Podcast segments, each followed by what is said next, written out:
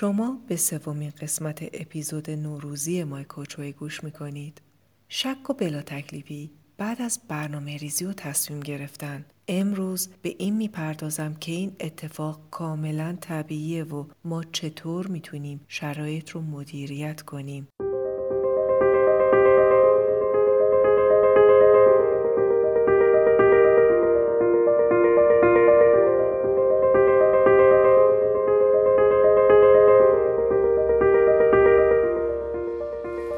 سلام. به پادکست مای کوچ وی خوش اومدین. من شیلا رزاق کریمی میزبان شما در این پادکست هستم. حرفه من مربیگری یا به اصطلاح کوچینگ در زمینه توسعه و تعالی فردیه و دکترای کسب و کار با تخصص رهبری دارم. هدف از این پادکست روشن کردن مسائلیه که معمولا هممون توی زندگی باهاشون دست و پنجه نرم می‌کنیم. و یاد دادن روش خودمربیگری. خیلی خوشحالم که توی این راه با هم همراه میشیم. خب بریم سراغ اپیزود 28 با عنوان طرحی نو اندازیم برنامه ریزی برای سال جدید.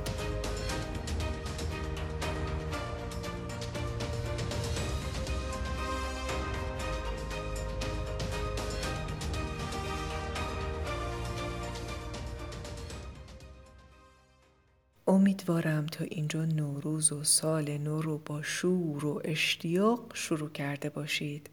از صمیم قلب بگم خیلی خوشحالم که با هم توی مسیر رشد هستیم.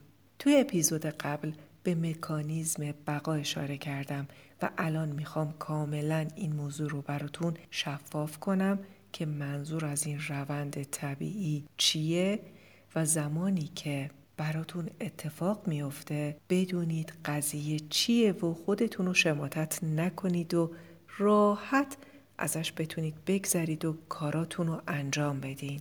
مکانیسم بقای مغز برای حفظ و حراست نسل بشر از زمانی که ما انسانها قارنشین بودیم بوده و کارش رو خوب انجام داده که ما ادامه حیات دادیم و منقرض نشدیم.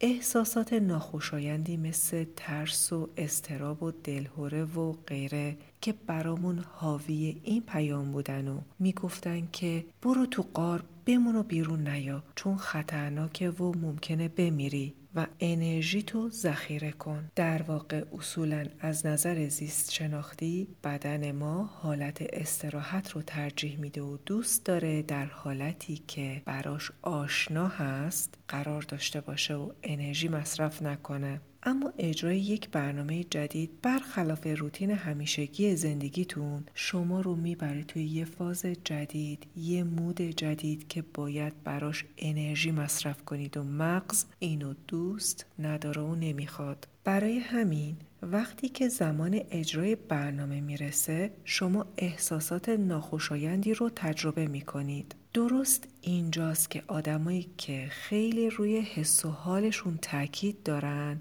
میگن نه به دلم بد اومد انجامش نمیدم ببینم تا بعد چی میشه ایشالله من مخالف شهود نیستم. خیلی از کارامم تو زندگیم از روی هدایت قلبی انجام دادم ولی این تجربه احساسی ناخوشایند که دارم در موردش صحبت می‌کنم ربطی به دلاگاهی و شهود نداره. ببینید اگه بخوایم زمان انجام کاری که براش از قبل برنامه ریزی کردیم به احساساتی مثل استراب، ترس، دلهوره، بیحالی، بیحوزلگی به اینا بها بدیم و توجه کنیم سست میشیم و از انجام کار امتنا می‌کنیم. این مهمترین نکته که باید به ذهن بسپاریم. درک احساسات خیلی اهمیت داره. دریافت پیامی که احساسات بهمون میدن واقعا حائز اهمیت اما توی موقعیت های اجرایی یعنی زمانی که داریم کاری رو از روی برنامه انجام میدیم که بالغانه در رابطه باهاش فکر کردیم و تصمیم گرفتیم دیگه واقعا مهم نیست که به احساسات ناخوشایندمون بهای زیادی بدیم. من اینطور باهاش کنار اومدم و پذیرفتم که امشب وقتی نشستم و عاقلانه دارم از روی اولویت های زندگیم برای فردا برنامه ریزی می کنم فردا قطعا اون لحظه هر کاری می‌خوام انجام بدم جز اون کاری که امشب براش برنامه ریزی می‌کنم. فردا صبح که از خواب بیدار شم حس و حال انجام اون کارا رو ندارم و یه بهونه ای می‌خوام بیارم و سر برنامهم نباشم علتش چیه؟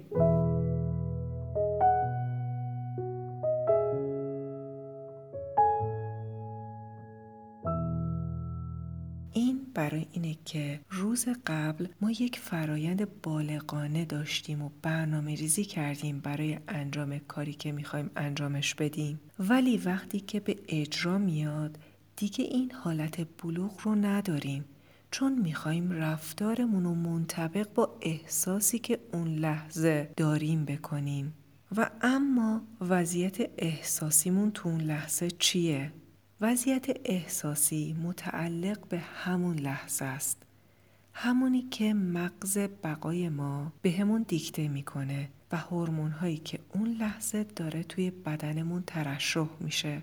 مغز ما به همون اینطور خط میده که واستا تعلل کن، سب کن، حالا بزا برا بعد. باید ببینیم چی میشه. شاید اشتباه برنامه ریختی. خلاصه شک و تردید برای انجام کار تو دلمون میفته. و علت تمام این شک و تردید و ترس و استراب اینه که مغز داره از مصرف شدن انرژی جلوگیری می‌کنه و می‌خواد صرف جویی داشته باشه. حالا راه حل چیه؟ راهش اینه که وقتی که زمان اجرا می‌رسه به این قضیه آگاه باشید. شما می‌دونید که ناخداگاه چه اتفاقی داره میفته پس با آگاهی احساسی مصمم برید کارتون رو انجام بدید. مثلا من برنامه ریزی کردم که فردا ساعت 11 می‌خوام روی جمعآوری مطالب وبسایت مای کوچوی کار کنم. حالا ساعت 11 شده. برای فرار کردن از کاری که براش برنامه ریزی کردم می‌خوام هر کاری انجام بدم جز اون کار. و اما چرا؟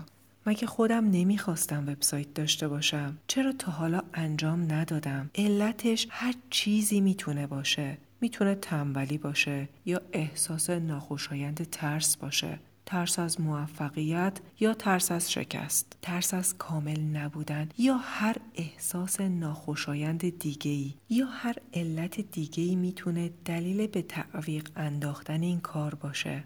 در هر حال بیرون اومدن از قار خطرناک و ترس و استراب و دلهوره و اینا رو داره. خب من اون لحظه نمی‌خوام با این احساسات ناخوشایند باشم. ببینم و تجربهشون کنم و با وجودشون کارم رو انجام بدم. می‌خوام پاسخ مراجعین رو توی واتساپ بدم. می‌خوام با دوستم تلفنی حرف بزنم. می‌خوام گلا رو آب بدم. می‌خوام جلوی یخجال باشم. می‌خوام هر کاری انجام بدم جز جمعآوری مطالب برای وبسایت. و همینطور میشه که کار به تعویق میفته.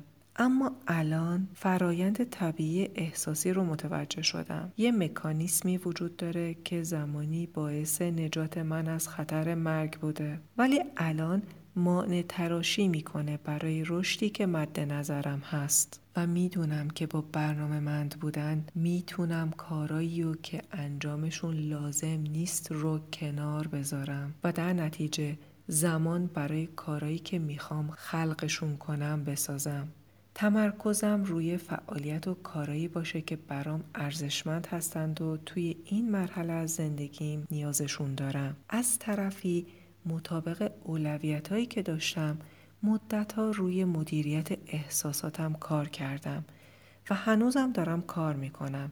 پس دیگه می‌دونم که به صورت طبیعی و اتوماتیک چه اتفاقی داره برام میافته. دیگه به هیچ وجه به هیچ وجه چنین کاری رو با خودم نمی کنم که بخوام موقع انجام کار فرمون رو دست احساسات بدم. وقتی که گفتم این کار رو انجام میدم سر ساعت میشینم و انجامش میدم.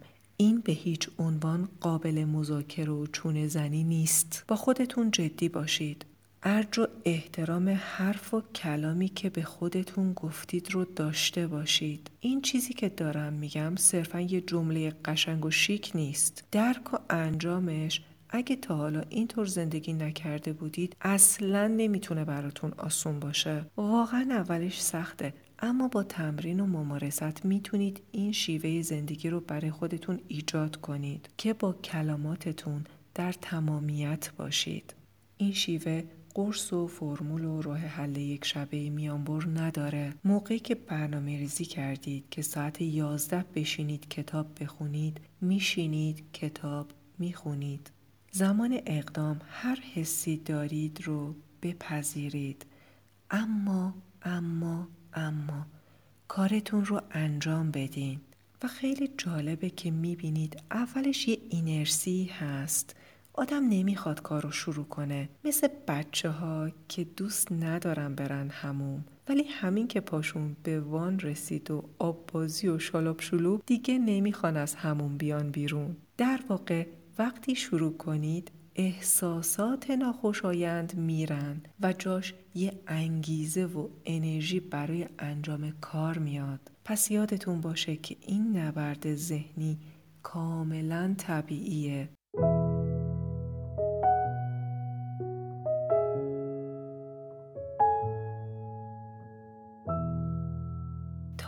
اینجا کاملا متوجه شدیم که یک مکانیسم طبیعی ناخودآگاه وجود داره که می‌خواد مقاومت کنه در برابر خواست ما و قدرت و کنترل رو توی دستش بگیره و به قول معروف ما یه زورآزمایی خداگاه داریم با ناخداگاهمون اون بخش که مغزمون که می‌خواد صرف جویی انرژی داشته باشه. حواستون باشه. دینگ دینگ. این مکانیسم بقا این اصل کمتر انرژی صرف کردن تا آخر عمر همیشه و همواره همراهتونه و یه مکانیسم کاملا طبیعیه. فکر نکنید که اگه تمرین کنید از بین میره. این هست. اما شما یاد می‌گیرید که چطور باهاش کنار بیاید و با وجودش با بودنش چطور آگاهانه بهش غلبه کنید. قاطعانه تصمیم گرفتید. دیگه چشمتون به جلو باشه.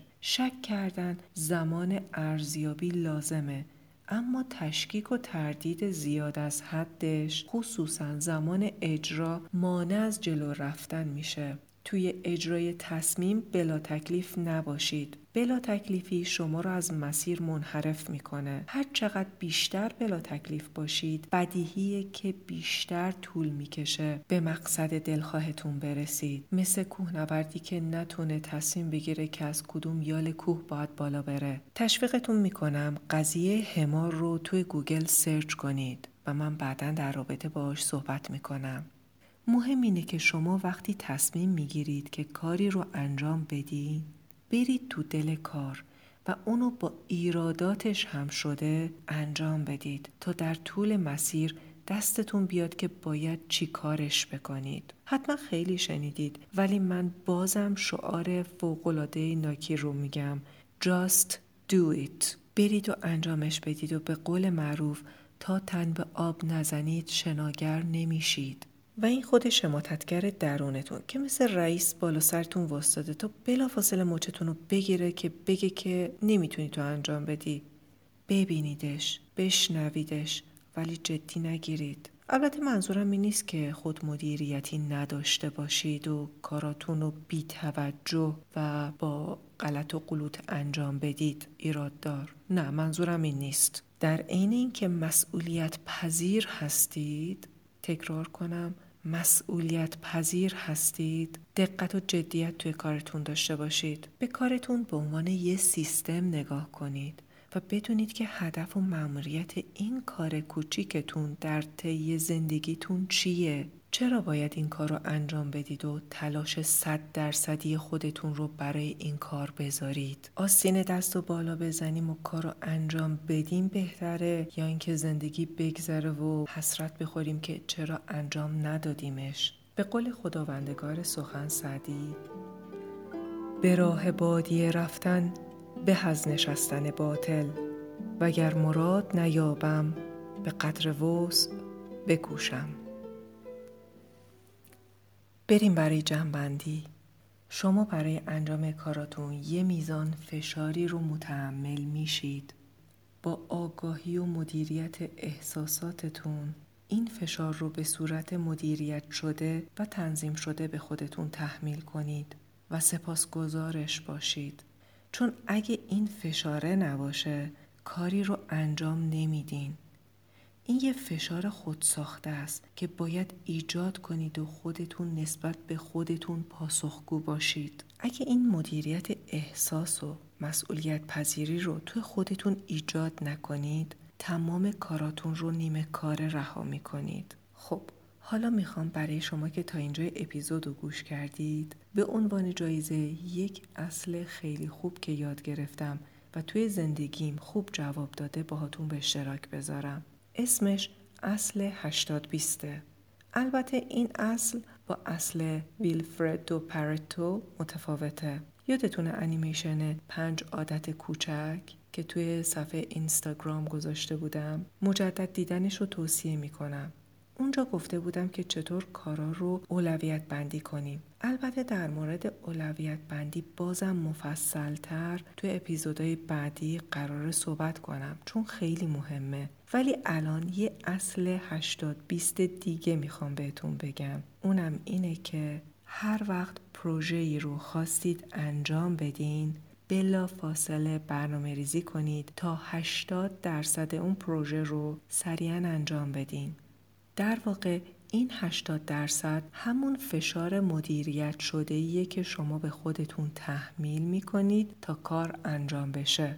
به محض اینکه کاری رو می‌خواهید انجام بدین برنامه ریزی کنید که هرچی زودتر فشاری رو برای خودتون به صورت برنامه ریزی شده ایجاد کنید که 80 درصد کار رو انجام بدید. نه اینکه به تعویق بندازید و بخواید شب آخر فشار کاری رو که باید تحویل بدین و به خودتون تحمیل کنید. وقتی آنن وارد عملیات و واکنش میشین و داخل کود میرید می‌بینید که چقدر کار با قدرت بیشتری شروع میشه و خود همین اقدام باعث میشه که ذهن شما هم بهتون جایزه بده و استرس کار رو بیاره پایین. شروع سریع 80 درصد کار باعث میشه که شما نگران